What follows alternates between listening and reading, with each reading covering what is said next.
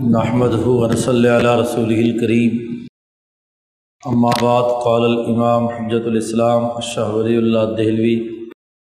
باب فی اسباب الخواتر الباعثة على الاعمال۔ یہ اس مبحث کا 10واں باب ہے۔ یہاں تک 9 ابواب میں شاہ صاحب نے کائنات کے عالمگیر نظام اور اس کائنات میں انسان اور اس کی ساخت بیان کی۔ کائنات کیا ہے، انسان کے گرد و پیش کا ماحول کیسا ہے، خود حضرت انسان کی ساخت، اس کی حقیقی نوعیت، اس کی جبلت، اس کی فطرت اور اس کے نوعی تقاضوں کے تحت اس کے لیے ایک نظام کار کی ضرورت وغیرہ وغیرہ، پیچھے 9 ابواب میں شاہ صاحب نے بیان کیے۔ علم اسرار الدین کی تعریف یہ کی گئی تھی کہ وہ ایک ایسا علم ہے جس میں انسانی معاشرے کے لیے جو نظام بنایا جاتا ہے، اس میں جو احکامات انسانیت کی ترقی کے لیے دیے جاتے ہیں، تو ان احکامات کی حکمت کیا ہے۔ الباحث عن حکم الاحکام واللیمیاتیہ، کہ جس میں یہ بحث کی جائے گی کہ جو احکامات دیے گئے ہیں، کسی کام کے کرنے کا حکم یا کسی سے ممانعت کی گئی ہے تو اس کی حکمت کیا ہے اور اس کی دلیل کیا ہے۔ اور اس کا دوسرا پہلو تھا کہ وہ خواص الاعمال ونکاتیہ، کہ انسانی اعمال کی بنیادی خاصیت کیا ہے اور اس کے بنیادی نکات کیا ہے۔ انسانی اعمال کی جب قرار واقعی حیثیت معلوم نہ ہو تو ہم یہ درست طور پر تعین نہیں کر سکتے کہ کون سا کام کرنا انسان کے لیے مفید ہے اور کون سا کام کرنا انسان کے لیے نقصان دہ ہے۔ اچھے اور برے عمل کے درمیان تمیز پیدا نہیں کی جا سکتی۔ اسی طرح احکامات کی حکمتیں اور دلائل معلوم نہ ہوں تو احکامات کی بھی صحیح تشخیص نہیں ہو سکتی کہ کون سا حکم کسی نظام کے اندر درست طور پر دیا گیا ہے اور کون سا حکم کسی نظام میں غلط یا گناہ کا سبب ہے۔ تو یہاں تک شاہ صاحب نے انسان کو جو عالمگیر قوانین کا پابند بنایا گیا ہے، اس کا جو بنیادی مطمع نظر ہے، انسان کی ساخت کے تناظر میں، اس کی فطرت اور جبلت کے تناظر میں شاہ صاحب نے اسے بیان کیا۔ اس باب سے آگے یہ بات شروع ہو رہی ہے کہ انسانی اعمال کیا ہوتے ہیں، اعمال پیدا کیسے ہوتے ہیں، وجود میں کیسے آتے ہیں، پھر اس عمل کا انسانی زندگی پر کیا اثر پڑتا ہے، اس کی روح پر، اس کے نفس پر۔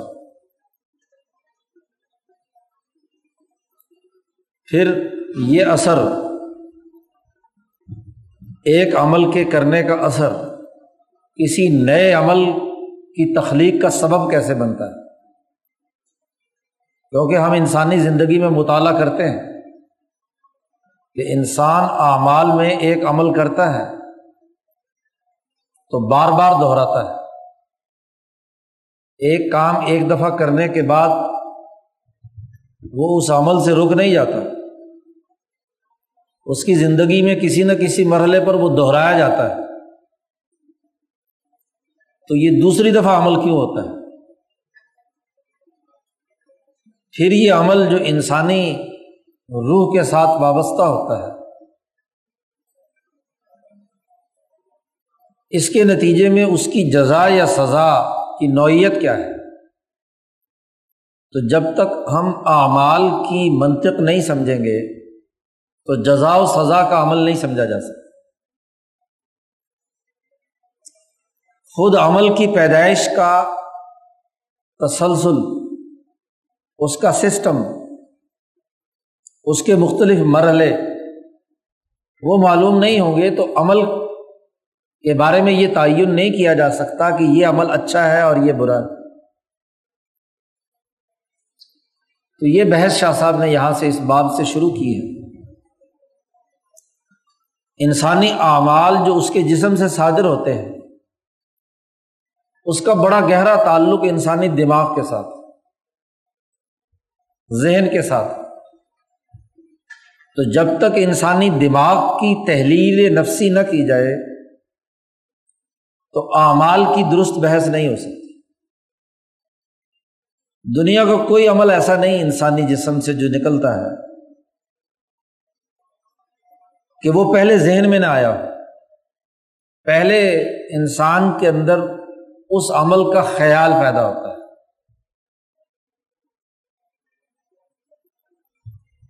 انسان سے عمل سرزد ہو جائے اور اس عمل کا اسے خیال نہ ہو تو ایسا انسان یا مجنون اور پاگل ہے، اور یا اس نے نیند کی حالت میں یا نسیان کی حالت میں وہ عمل کیا، اس عمل کا تو اعتبار ہی نہیں ہے۔ مجذوب آدمی کے عمل کا کیا اعتبار؟ اس پر کوئی حکم جزا و سزا کا نہیں لگایا جا سکتا۔ ایک آدمی سوتے میں ایک حرکت کر رہا ہے، ظاہر ہے تب بھی ہم کوئی اس پر حکم نہیں لگا سکتے۔ انسان کے جن احکامات پر اچھے یا برے ہونے کا حکم لگتا ہے وہ ضرور سب سے پہلے اس کے خیال میں آتا ہے۔ یہ جو ذہن میں خیال آتا ہے، جو سبب بنتا ہے عمل کا، یہ خیال کہاں سے آتا ہے؟ کیونکہ جب تک اس پورے سسٹم کو، سائیکل کو ہم نہیں سمجھتے اس وقت تک ہم آخری نتیجے تک نہیں پہنچ سکتے۔ عمل کا سبب خیالات کا مجموعہ ہے۔ خیالات جب انسانی دماغ میں کسی کام کے سلسلے میں یلغار کرتے ہیں، ایک خیال آیا، پھر دوسرا آیا، پھر تیسرا آیا اسی چیز کے بارے میں، یہ خیالات کی یلغار انسان کو مجبور کرتی ہے کہ وہ اس کام کرنے کا ارادہ باندھے۔ ارادہ بھی ایک اصطلاح ہے۔ ارادہ نفس کی اس کیفیت کا نام ہے کہ جب ایک چیز کے خیالات اتنی شدت کے ساتھ انسانی دماغ میں آئیں کہ اس کے نتیجے میں انسانی جسم کی تمام قوتیں، اس کا دماغ، اس کا ہاتھ، اس کا پاؤں، اس کی آنکھ، اس کے کان، اس کے ناک، ہر چیز جتنی بھی قوتیں ہیں، سننے، دیکھنے، پکڑنے، چھونے اور کام کرنے والی ہیں، وہ اس خیال کے تابع ہو کر عزم کر لیں کہ میں نے یہ عمل کرنا ہے۔ پیاس لگی آپ کو تو پیاس کا خیال آیا دماغ میں، ایک دفعہ آیا آپ نے چھوڑ دیا، دوسری دفعہ، تیسری دفعہ، اتنی شدت سے خیال آیا کہ آپ کا نہ صرف معدہ، زبان بلکہ تمام اعضاء مطالبہ کر رہے ہیں کہ پانی کی کمی ہو چکی ہے اور ہمیں پانی چاہیے، اور سب مل کر متفق ہو کر عزم کرتے ہیں کہ اب پانی ضرور پینا ہے۔ تو وہ زبان سے پکارے گا کہ پانی لاؤ، یا اٹھ کر پانی کے پاس جائے گا اور پانی پیے گا۔ عمل کیا اس نے، تو پانی پینے کا ارادہ کیا۔ مثلاً روزے کی حالت میں ہے تو جسم تو پکار رہا ہے، ساری قوتیں پرعزم ہیں، لیکن وہ ایک حکم کے سبب سے اپنے اس خیال پر جو اس کی طبیعت میں بھی ہے، اس کے دل میں بھی ہے، اس کے دماغ میں بھی ہے، وہ اس پر عمل نہیں کر رہا، تو اس نے ارادہ نہیں باندھا پانی پینے کا روزے کی حالت کی وجہ سے۔ تو ارادہ خیالات کے مجموعے اور خیالات کے نتیجے میں پیدا ہونے والے عزم کو کہتے ہیں، لیکن اس ارادے سے پہلے خیال آئے گا۔ اب محققین نے تو، ہمارے مفسرین نے تو یہ خیال جو سب سے پہلے آپ کے دماغ میں آیا اور ارادہ بننے تک، اگر اس کی 100 ڈگریاں بنائی جائیں تو عربوں نے تو خیالات کے تسلسل کے ہر مرحلے کا الگ الگ نام رکھا۔ خود قرآن میں اس خیال کے لیے 10 الفاظ استعمال کیے گئے۔ عربی زبان اتنی وسیع اور عمدہ اور جامع ہے کہ خیال کے ارادہ بننے تک کے پورے پروسیس جو دماغ کے اندر ایک تسلسل کے ساتھ آتا ہے، ہر مرحلے کے لیے ایک نیا نام، نیا عنوان۔ یہاں اس کے لیے عربی میں لفظ استعمال کیا گیا ہے خاطر، جس کی جمع خواطر آتی ہے۔ خواطر ہو، ہمس ہو، ارادہ ہو، عزم ہو، ہمت ہو، اور اس کے درمیان سینکڑوں الفاظ ہیں۔ ماہر، جو عربی ادب کے ماہرین ہیں، لغات کے ماہرین ہیں، انہوں نے ان تمام کی ترتیب بیان کی۔ خیر، یہ الگ ایک بحث ہے۔ یہاں شاہ صاحب بات کر رہے ہیں مطلقاً خیال کی، کہ یہ خیالات جو اعمال پر انسان کو ابھارتے ہیں، تو سب سے پہلا خیال یا یہ خیالات کا مجموعہ، اس کی پیدائش کا سبب کیا ہے؟ شاہ صاحب نے عنوان قائم کیا کہ ان خیالات کے اسباب میں یہ باب ہے جو خیالات انسان کو اعمال پر ابھارتے ہیں، الباعثۃ علی الاعمال۔ پچھلی ساری بحث یاد رہے گی تو شاہ صاحب کی یہ بات سمجھ میں آئے گی۔ یا شاہ صاحب کہتے ہیں اعلم، یہ علمی قاعدہ اور قانون تسلیم شدہ تمام مذاہب اور فرقوں اور تمام اسکول آف تھاٹ کا ہے، اس لیے یہ علمی قاعدہ یاد کر لیجیے۔ کیا؟ ان الخواطر اللاتی یجدها الانسان فی نفسه، وہ خیالات جن کو انسان اپنے دل میں پاتا ہے، اپنے نفس میں موجود پاتا ہے، آتے ہیں خیالات۔ خیالات کی ایک لڑی آپ کے دماغ میں پورے تسلسل کے ساتھ آ رہی ہے، اور انسان کو عمل پر اکساتی ہے۔ خیالات کا وہ مجموعہ جو انسان کو عمل پر اکسائے، بموجبہا، یعنی لازمی طور پر اکسائے۔ جب بھی وہ خیالات کا مجموعہ آئے تو انسان ارادہ باندھنے پر مجبور ہو جائے، ارادہ بن جائے، اور ارادہ بنے اور اس کے نتیجے میں وہ عمل سرزد ہو۔ شاہ صاحب کہتے ہیں یہ خیالات لا جرم ان لہا اسبابن، عقل، نقل اور کشف اور تمام علمی اسلوب اس بات کا تقاضا کرتے ہیں کہ ان خیالات کا بھی کے پیچھے بھی کچھ اسباب کار فرما ہوتے ہیں۔ لا جرم، کوئی شک کی بات نہیں ہے اس میں کہ ان لہا اسبابن، کہ اس کے بھی کچھ اسباب ہیں۔ کسنت اللہ تعالیٰ فی سائر الحوادث، کائنات میں جتنے واقعات وقوع پذیر ہوتے ہیں وہ علت و معلول، سبب اور مسبب کے سسٹم میں پروئے ہوئے ہیں۔ کوئی دنیا کا حادثہ اور واقعہ علت و معلول کے دائرے سے باہر نہیں ہے، سبب و مسبب کے پورے نظام کے ساتھ مربوط ہے۔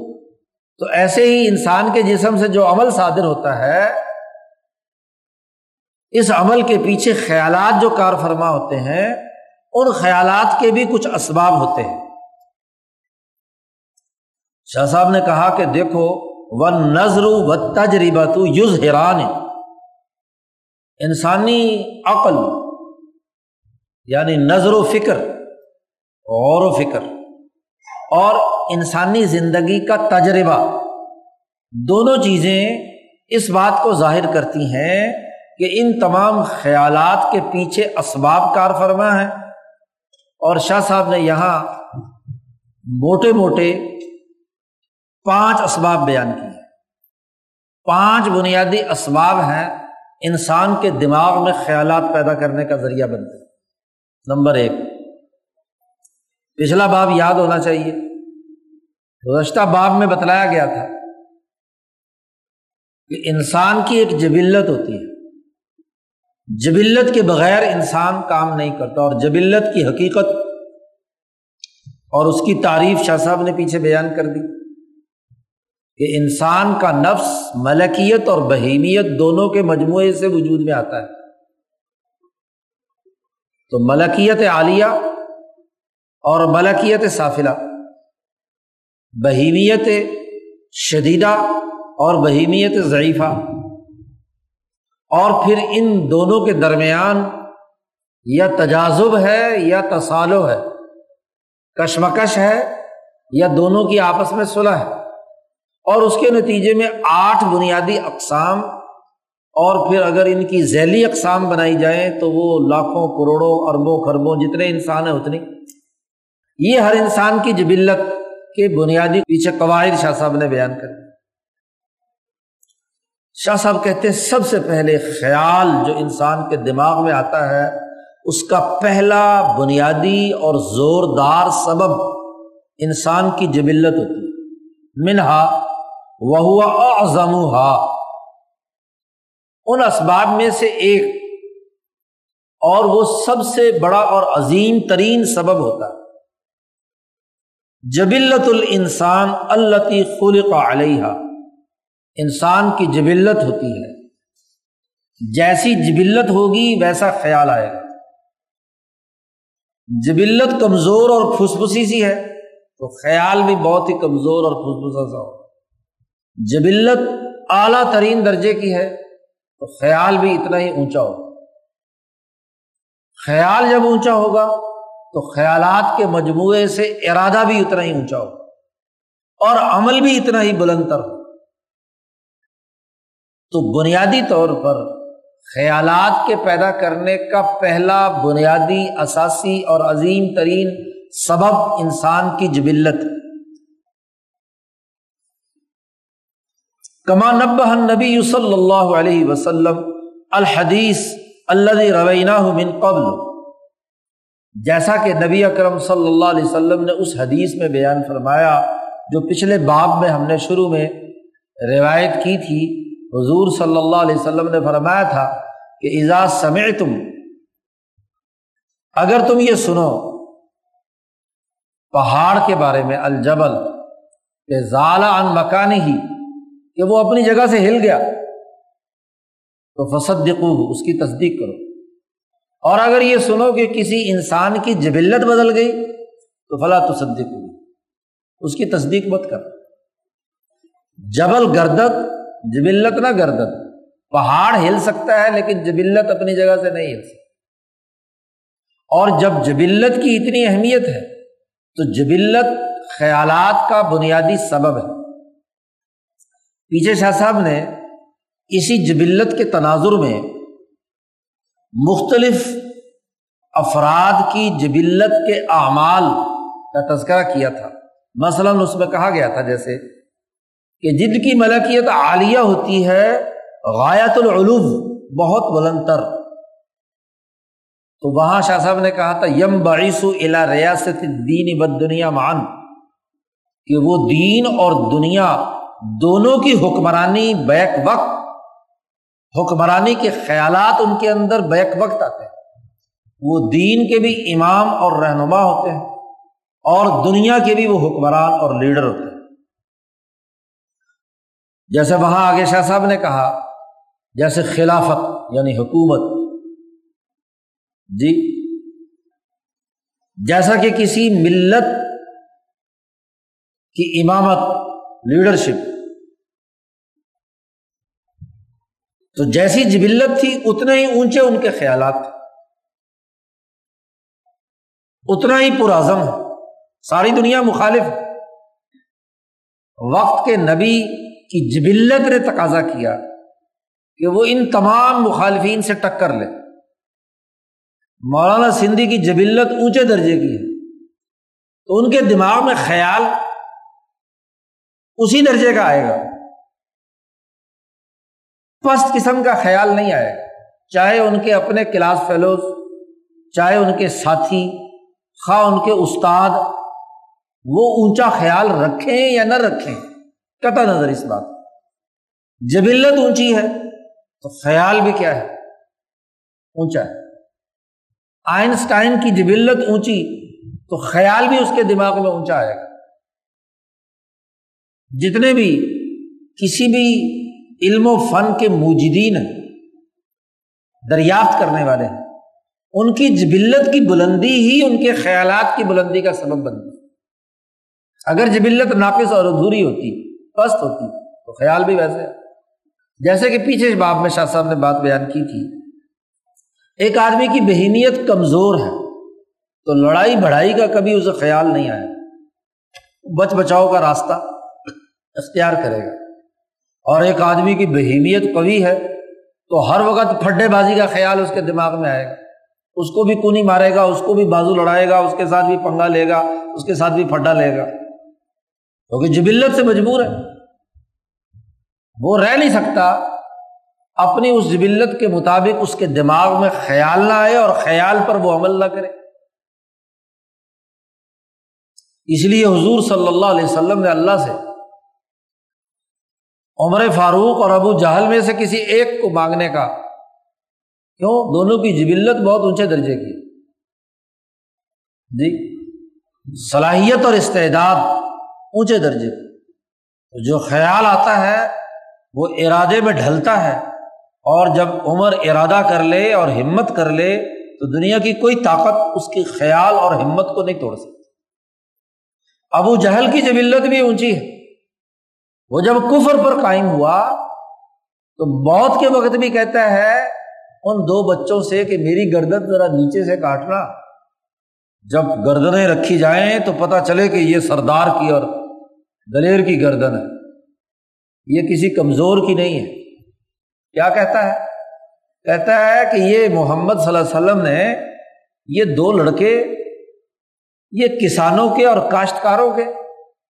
ان بچوں سے میری گردن اتروا رہا ہے، یہ تو سب سے بڑی ذلت کی بات ہے، کاش کہ میں سردار تھا اور سردار کی گردن سردار اتارتا، برابر کی چوٹ ہوتی۔ یعنی تکبر ہے تو تکبر آخری موت کے وقت تک بھی قائم ہے، دنیا ادھر سے ادھر ہو جائے، ابو جہل اپنے اس تکبر سے الگ نہیں ہو سکتا۔ اب ابو جہل کا تکبر اور بڑائی جس ہدف کے لیے بھی ہے اس کے لیے ڈٹا ہوا ہے، اور عمر فاروق ان کا خیال اللہ کے احکامات کے مطابق سسٹم بنانے کا ہے تو موت کے وقت تک بھی کیا ہے، خیال ہے کہ یہ سسٹم، یہ نظام غالب کیسے ہوگا، لِیُظْهِرَهُ عَلَى الدِّینِ کُلِّہِ کا خیال ان کے دماغ کا حصہ بن چکا، اس وقت بھی یہی خیال۔ تو سب سے پہلی چیز جو انسان کے خیالات کے پیدا کرنے کا سبب بنتی ہے اس کی جبلت، اور جبلت کی موٹی موٹی 8 قسمیں، اور باقی ذیلی ہزاروں لاکھوں کروڑوں قسم۔ تو جیسی انسان کی جسم کی ساخت اور اس کی ملکیت یا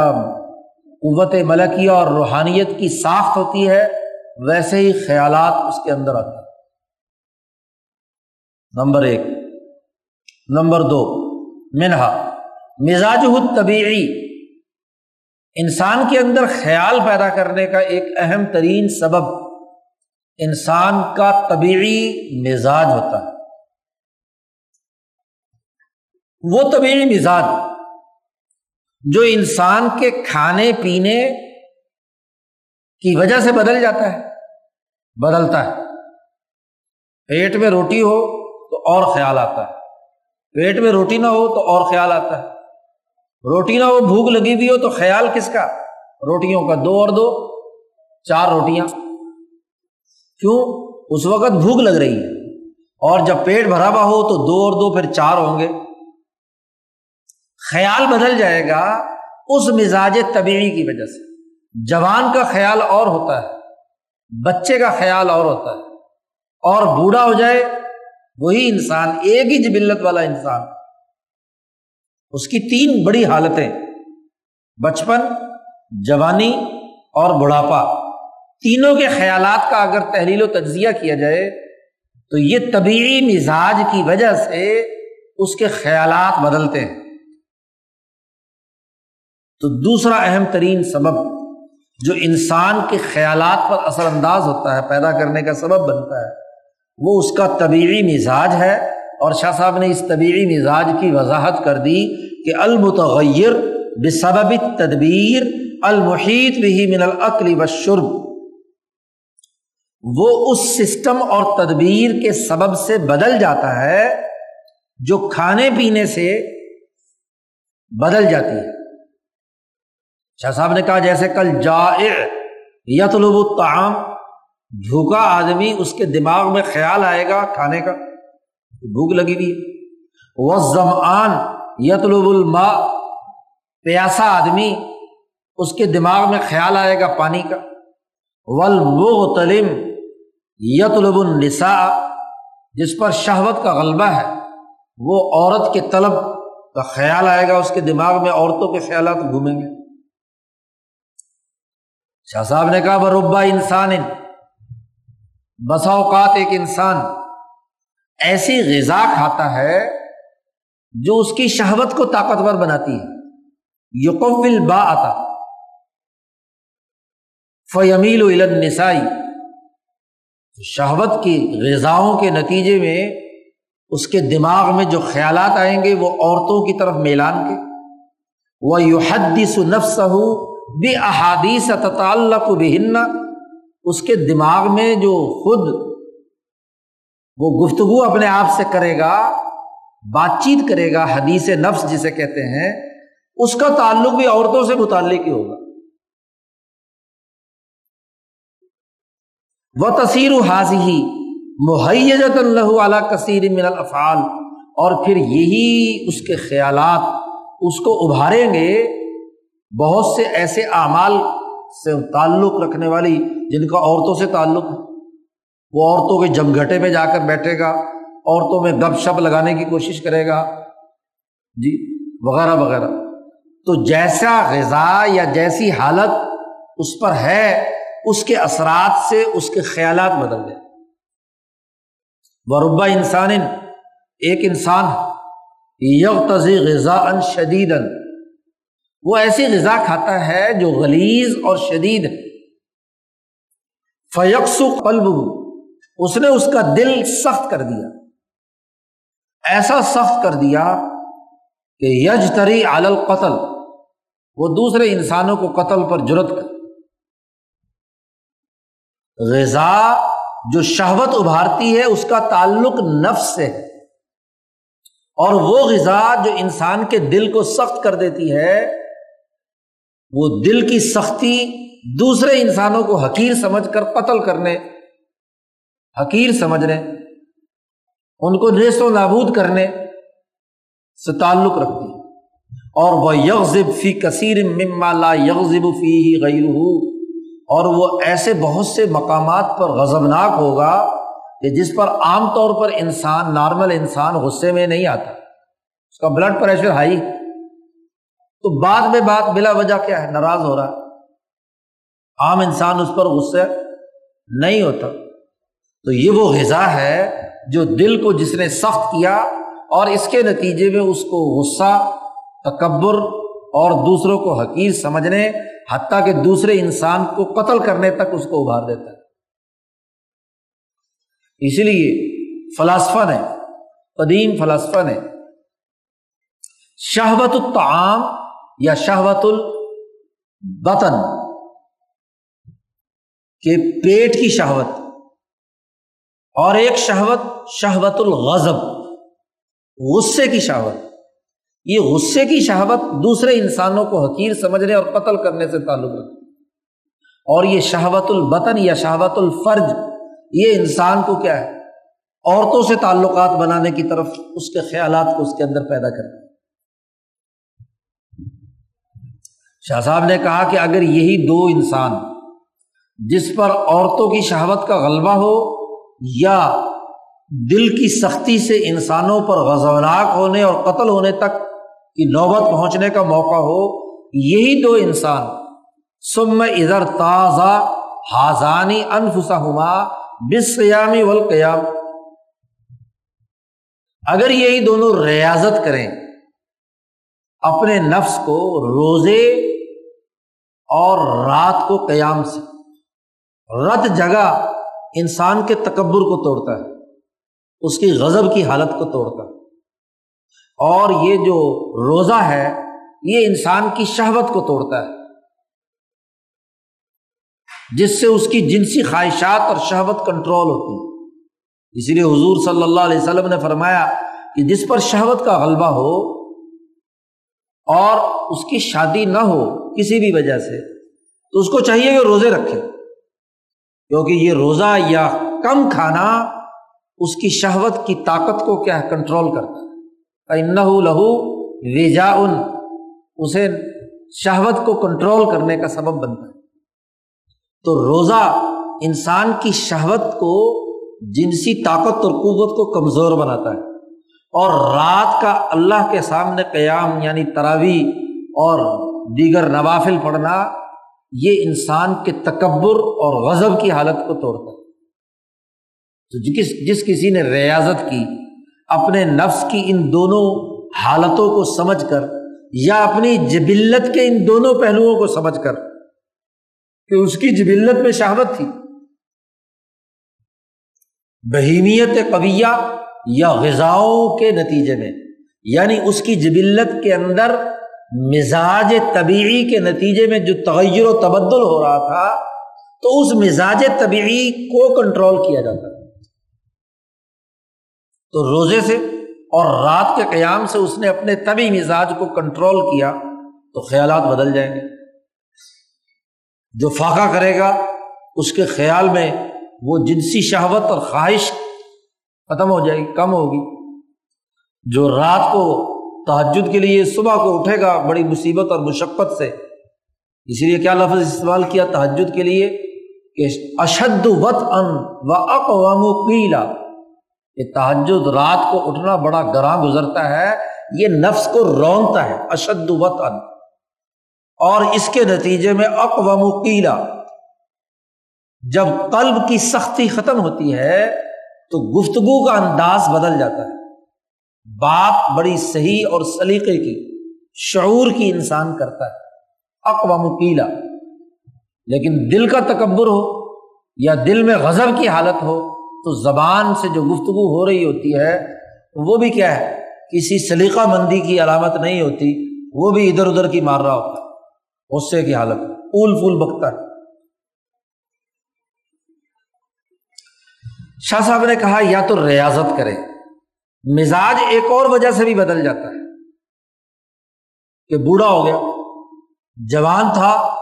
تو جوانی کی وجہ سے شہوت بھی عروج پر ہے اور غضب بھی عروج پر ہے، لیکن یہی انسان جب بوڑھا ہو جاتا ہے تو عورتوں کا خیالات ختم، اور دوسروں کے ساتھ کیا ہے غصے والے معاملہ بھی ختم، سب سے نرمی سے بات کرتا ہے۔ او شابہ او کبیرہ، جوان ہے تو شاب کے خیالات اور ہوتے ہیں جوان کے، بوڑھے کے خیالات اور ہوتے ہیں۔ او ماریزا مرزن مدنفن، یا یہی دونوں آدمی ایک پر شہوت کا غلبہ تھا ایک پر غضب کا غلبہ تھا، لیکن دونوں اتنے شدید بیمار پڑے کہ بس جان نکل گئی، تو اس بیماری کے نتیجے میں وہ جو ان کی مزاج کی جو طبیعی مزاج ہے وہ بدل جاتا ہے۔ شدت مرض نے شہوت بھی ختم کر دی اور غضب بھی اس میں ختم کر دیا، تو تغیر اکثر ما کان علیہ،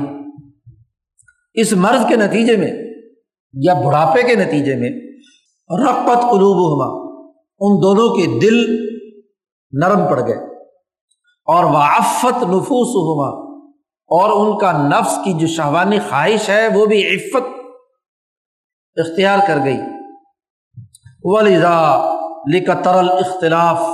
بین الشیوخ والشبان، اسی وجہ سے تم دیکھتے ہو کہ دنیا بھر کے جتنے نظام ہے حیات یا قوانین اور ضابطے ہیں، وہاں بوڑھے اور جوان دونوں کو جو احکامات دیے جاتے ہیں ان میں فرق پایا جاتا ہے۔ قانون جب کسی بوڑھے آدمی سے کوئی کام ہوتے دیکھتا ہے تو وہاں جج بھی، قانون بھی، عدالتیں بھی دیکھتی ہیں کہ بوڑھا ہو گیا بیچارہ، کمزور ہے تو اس کی نوعیت اور ہوگی، اور جو جوانی اور دیوانی کی حالت میں کام کرتا ہے تو اس کا معاملہ اور ہوتا ہے۔ تو احکامات میں بھی اختلاف ہوتا ہے، اور شریعت کا ایک اختلاف بھی شاہ صاحب نے یہاں بیان کیا، پیچھے بھی یہ حدیث گزری تھی۔ ورخص النبی صلی اللہ علیہ وسلم للشیخ فی القبلہ وہو صائم ولم یرخص للشاب، روزے کی حالت میں بوڑھے آدمی کو اجازت دی حضور نے کہ وہ اپنی بیوی کا بوسہ لے سکتا ہے، کیونکہ وہ اس سے آگے اس نے بڑھنا نہیں ہے، بس وہیں سے اس کا کام پورا ہو جائے گا۔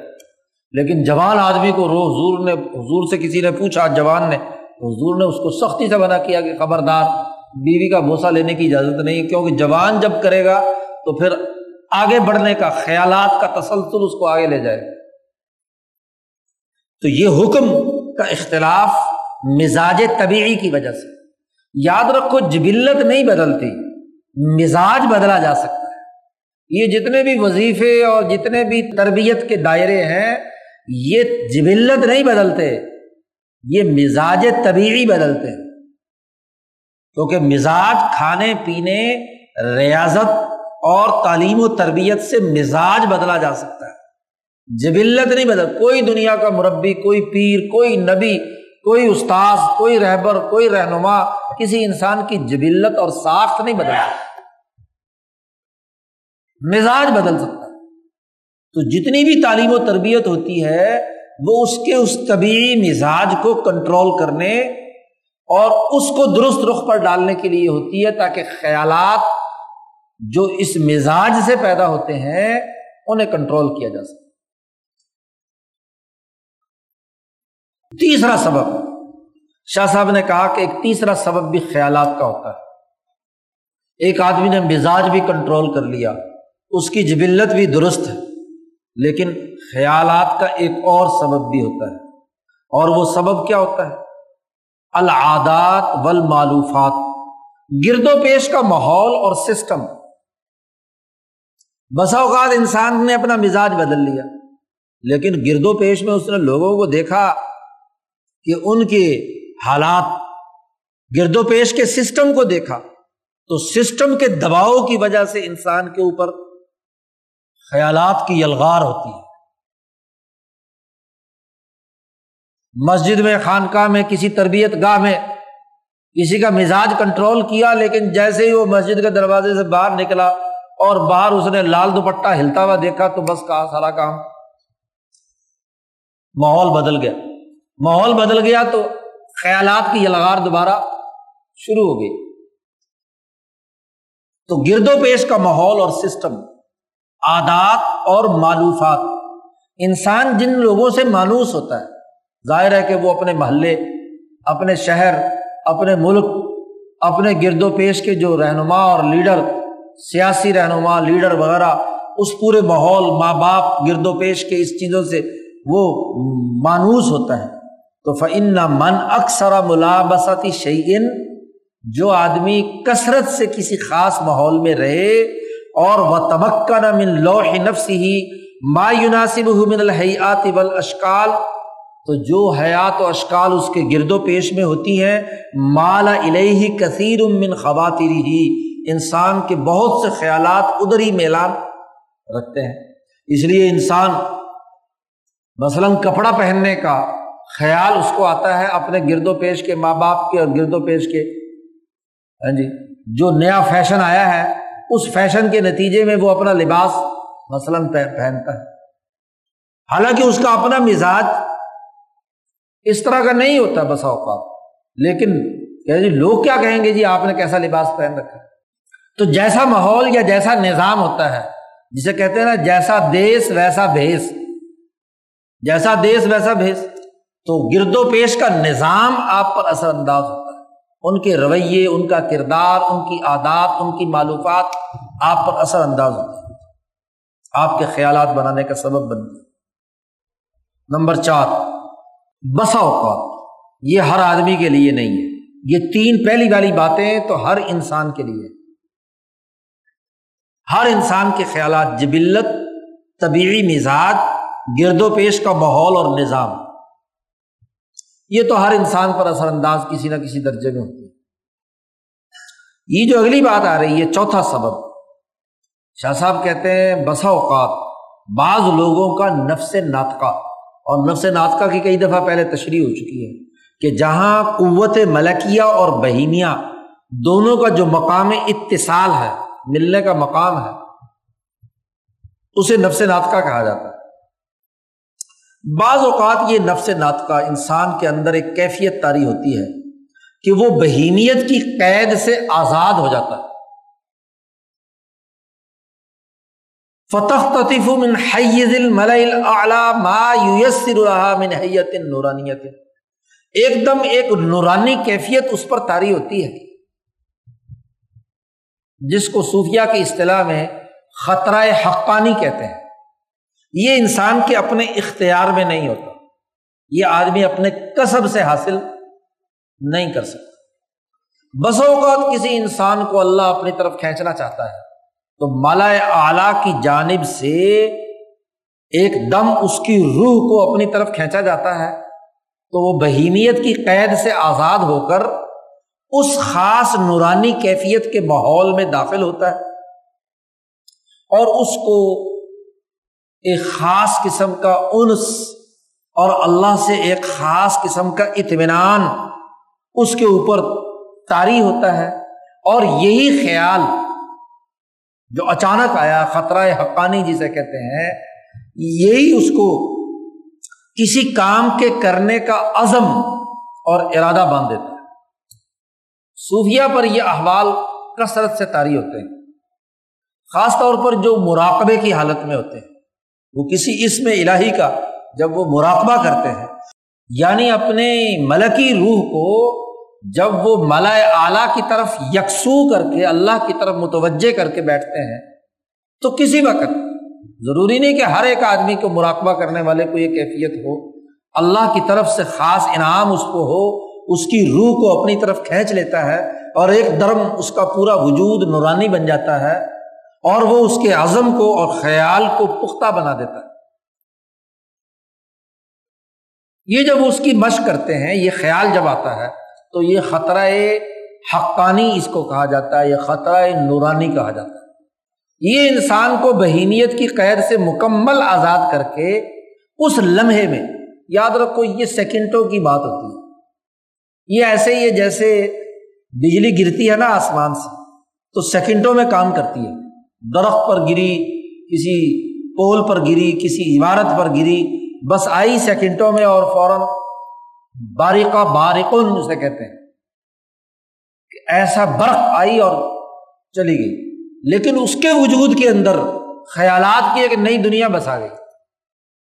انبیاء کا معاملہ تو الگ ہے, انبیاء پر جب وحی آتی ہے تو وہ وحی تو نبی کے مکمل وجود کو کنٹرول کر کے اس کو خیالات کی ایک نئی دنیا یعنی مالا اعلیٰ میں پہنچا دیتی, اور وہاں سے جو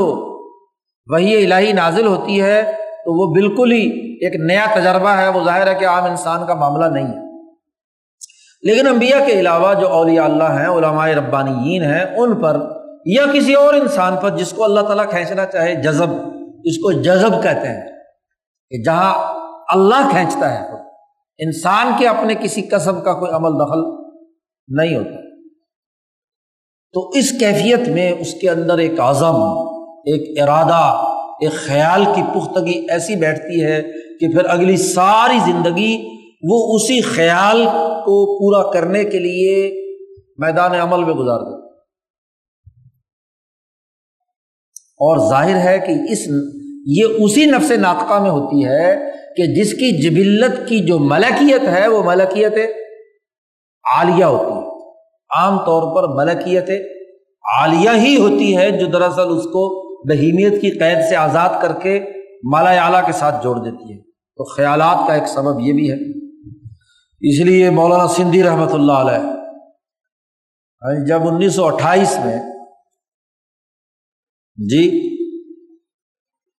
حضرت شاہ عبد القادر صاحب رائے پوری حج کے لیے تشریف لے گئے اور حضرت سندھی سے ملاقات ہوئی تو حضرت سندھی نے اپنے سارے حالات بیان کیے، جو کامیابیاں ناکامیاں تھیں حضرت کے سامنے بیان کرتے جاتے تھے۔ تو وہاں حضرت نے تمام باتیں سننے کے بعد ایک بات فرمائی حضرت سے کہ حضرت آپ جو ہے اتنی مرحلہ برائل سے گزرے ہیں، تو یہ جو وہاں دیوبند کے اندر مشہور ہو گیا تھا کہ آپ نے شیخ الہند پر اثر کیا ہے،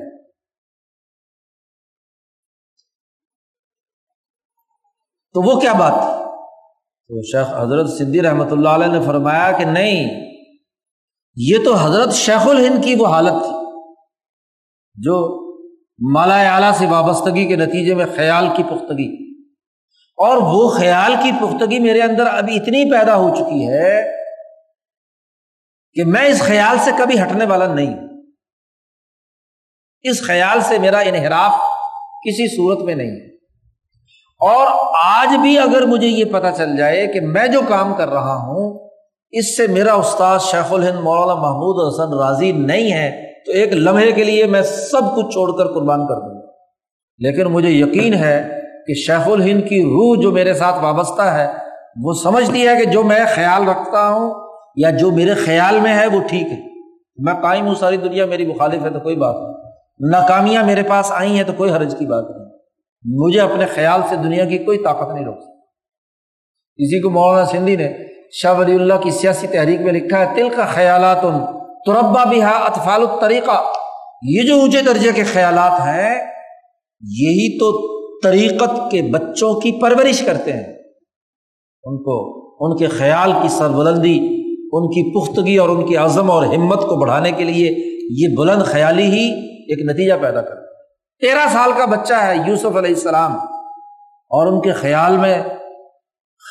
یہ بات آئی کہ میں تخت پر بیٹھا ہوں اور سورج اور چاند اور 11 ستارے میرے سامنے سجدہ ریز، یہ خیال کسی ناکارہ آدمی کو تو نہیں آ سکتا، یہ خیال اسی کو آئے گا جس کی ملکیت عالیہ ہو، یعنی 13 سال کے بچے کے دماغ میں حکمرانی کا خیال،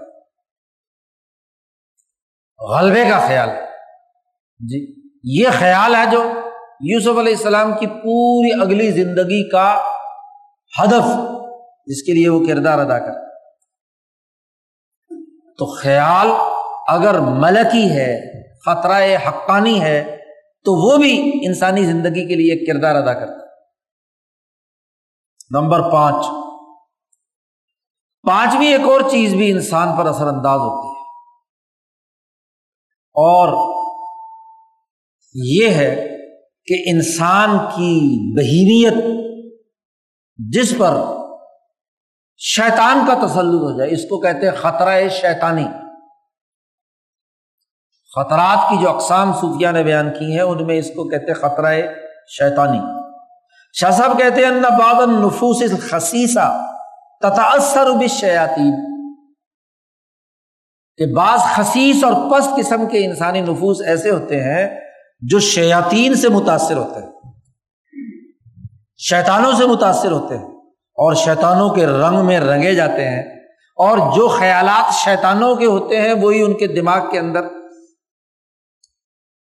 پیدا ہوتے ہیں، اور اسی کے نتیجے میں ان کے دماغ میں ویسے ہی ارادے اور ویسے ہی عزائم آتے ہیں۔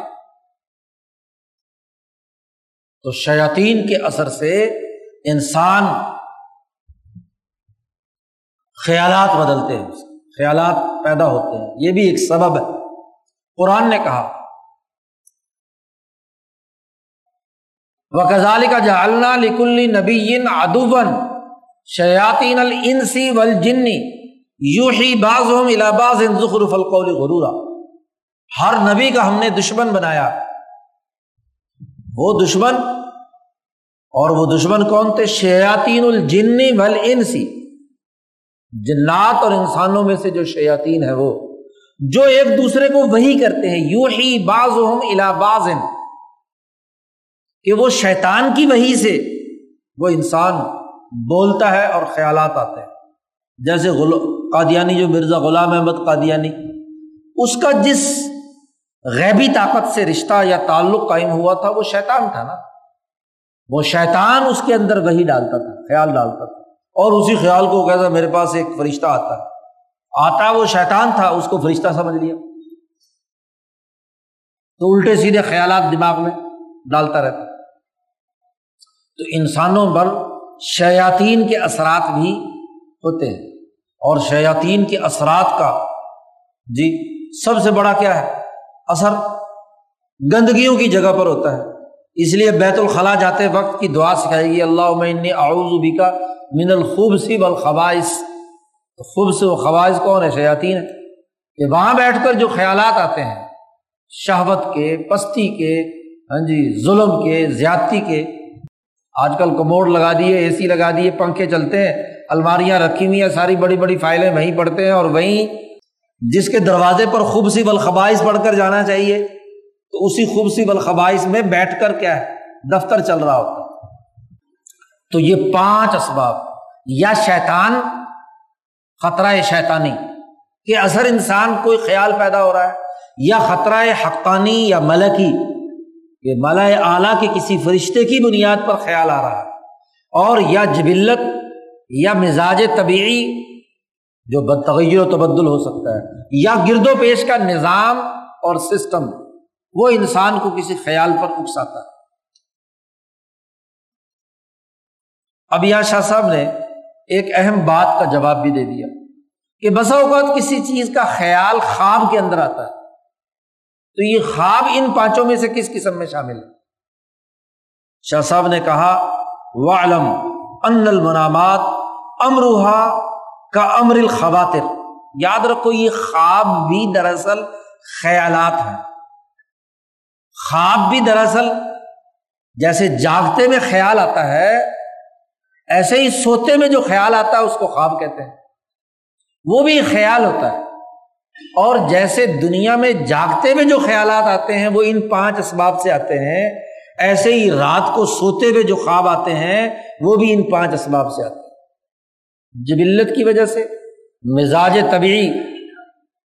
گرم روٹی کھا کر سویا ہے تو خیال ویسا آئے گا، اسی طریقے سے گرد و پیش کا ماحول جو دن بھر میں اس نے دیکھا اسی کی بنیاد پر خیال آ گیا، یا کسی خطرہ حقانی یعنی فرشتے نے وہ خیال ڈالا ہے، نورانی خیال، اور یا کسی شیطان نے اس سوتے وقت اس کو چوکا لگایا ہے تو اس کی وجہ سے خیال آیا۔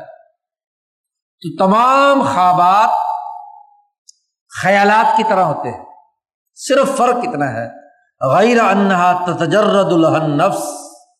فتتشبہ لہا صورہا وہیئاتہا، فرق اتنا ہے کہ جب آدمی دنیا میں بیٹھا ہوا ہے، گرد و پیش کے ماحول میں بیٹھا ہوا ہے، تو یہاں اس کا جسم اور روح دونوں موجود ہوتے ہیں، جاگ رہا ہوتا ہے، اس لیے جب خیال آتا ہے تو جسم پر بھی اثر انداز ہوتا ہے اور نفس اور روح پر بھی اثر انداز ہوتا ہے۔ لیکن سونے کی حالت میں جو خیال آتا ہے تو چونکہ جسم تو سو رہا تو روح جو کے اوپر اثر انداز ہوتا ہے، روح کے اندر اس کا نقش بیٹھتا ہے، اس کی حیت اور صورت اس کے اندر پختہ ہو۔ اس لیے محمد بن سیرین کا قول نقل کیا ہے شاہ ولی اللہ صاحب نے، جو علم تعبیر کے بڑے امام ہیں، وہ کہتے الرؤیا ثلاث، خواب جو ہے وہ تین طرح کے ہوتے ہیں، وہی بات کہی، حدیث النفس، تخویف الشیطان، بشرا من اللہ۔ یا تو نفس کی بات ہوتی ہے، گفتگو ہوتی ہے، یعنی مزاج طبیعی کی بنیاد پر، جبلت کی بنیاد پر، یا نفس کی باتیں ہیں جو اس نے دن بھر میں دیکھی ہیں ماحول میں۔ تین چیزیں اس حدیث النفس میں شامل ہیں۔ حدیث نفس کیا ہوتی ہے؟ انسان اپنے آپ سے باتیں کر رہا ہوتا ہے، اپنے آپ سے جب باتیں کرتا ہے تو کسی خیال کی بنیاد پر کرتا ہے، وہ خیال آتا ہے تو باتیں کرتا ہے نا۔ آج کل تو سارے اپنے آپ سے باتیں کرتے ہیں، حدیث اور نفس میں مبتلا ہوتے ہیں، شیخ چلی کی پلاؤ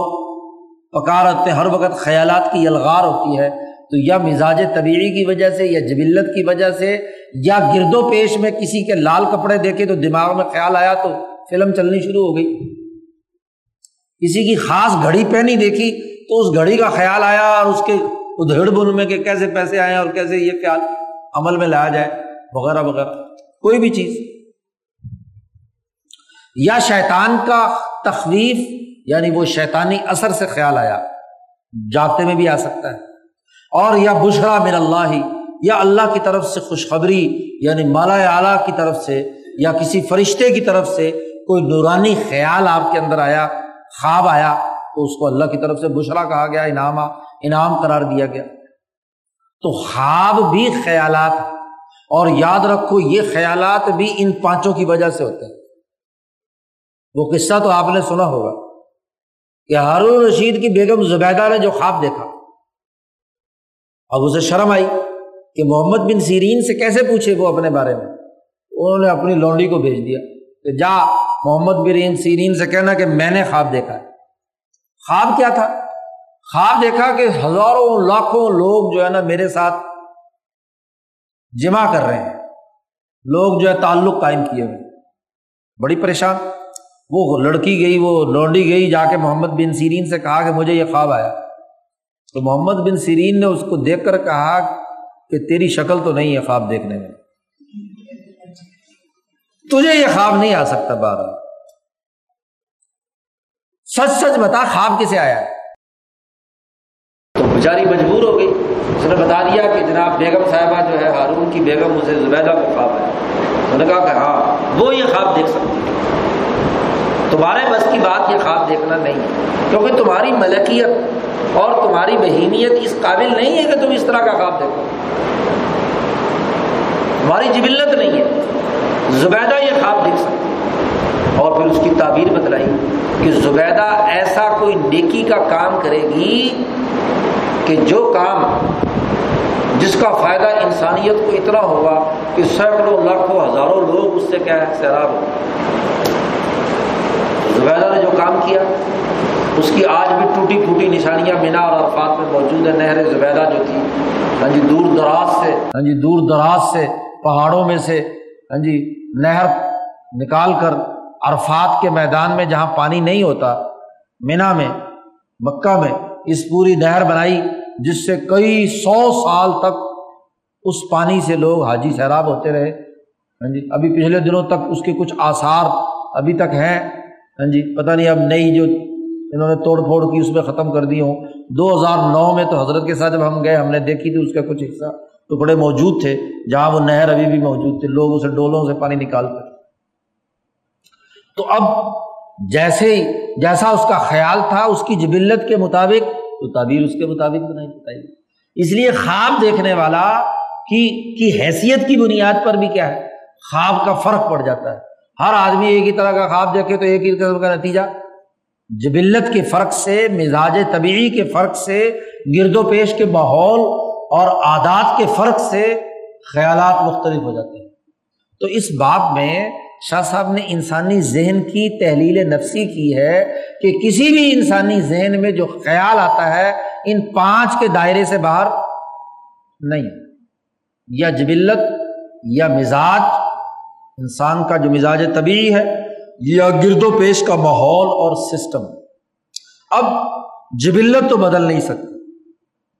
عمر فاروق کا غصہ ختم نہیں ہو سکتا چاہے وہ نبی کی صحبت میں بھی رہے، غصہ ان کا اسی طریقے سے عروج پر ہے۔ غصے کا رخ مزاج طبیعی کے کنٹرول کرنے سے رخ بدل دیا کہ کل تک وہ غصہ کفر کے حق میں اور اسلام کے خلاف استعمال ہو رہا ہے کہ وہ تلوار لے کر حضور صلی اللہ علیہ وسلم کو نعوذ باللہ شہید کرنے کے لیے آ رہے ہیں، اور آج وہی مزاج کا رخ بدل کر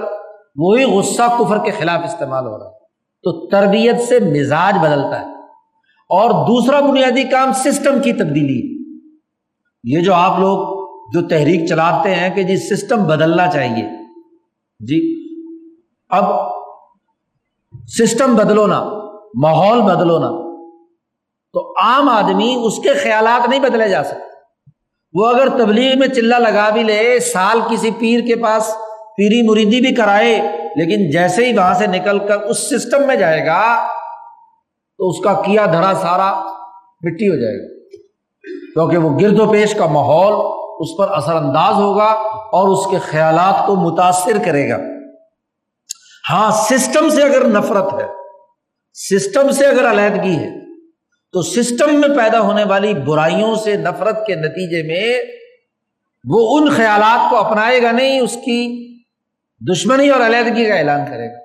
سرمایہ پرستی کے سسٹم، تکبر کے سسٹم، فحاشی اور یعنی کے سسٹم کے خلاف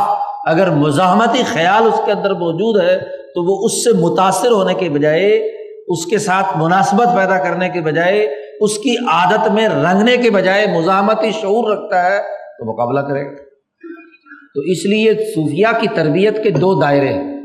ایک مزاج طبیعی کو بدلنا اور ایک گرد و پیش کے ماحول اور سسٹم کو بدلنے کی جدوجہد اور کوشش کرنا،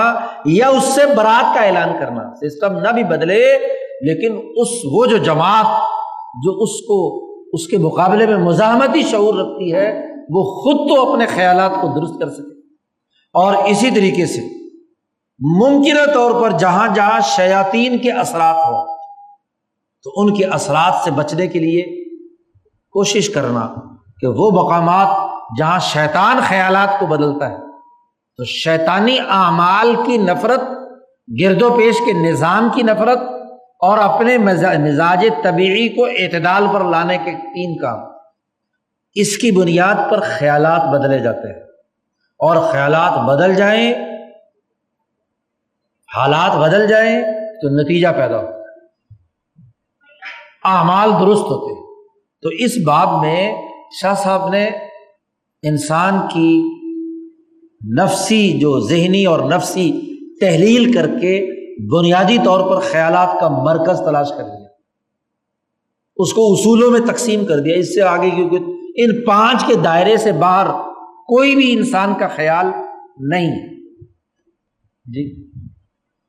صوفیہ کی تمام کتابیں انہی پانچ اصولوں کے دائرے کے گرد گھوم رہی ہیں۔ یہ علم نفسیات والے اسی دائرے کے گرد کیا ہے، ان کی تمام تر تک و تاز بڑھ رہی ہے۔ اگلے باب میں شاہ صاحب نے ان کی بنیاد پر، ان خیالات کے مجموعے سے جو ارادہ اور ارادے سے جو عمل وجود میں آتا ہے، تو عمل کا سائیکل سمجھایا ہے کہ عمل پیدا کیسے ہوتا ہے، ساتھ وابستہ کیسے ہوتا ہے، دوبارہ کیوں ابھارتا ہے، اور اس کے نتائج اور اثرات کیا آئیں گے۔ اس پورے سائیکل کو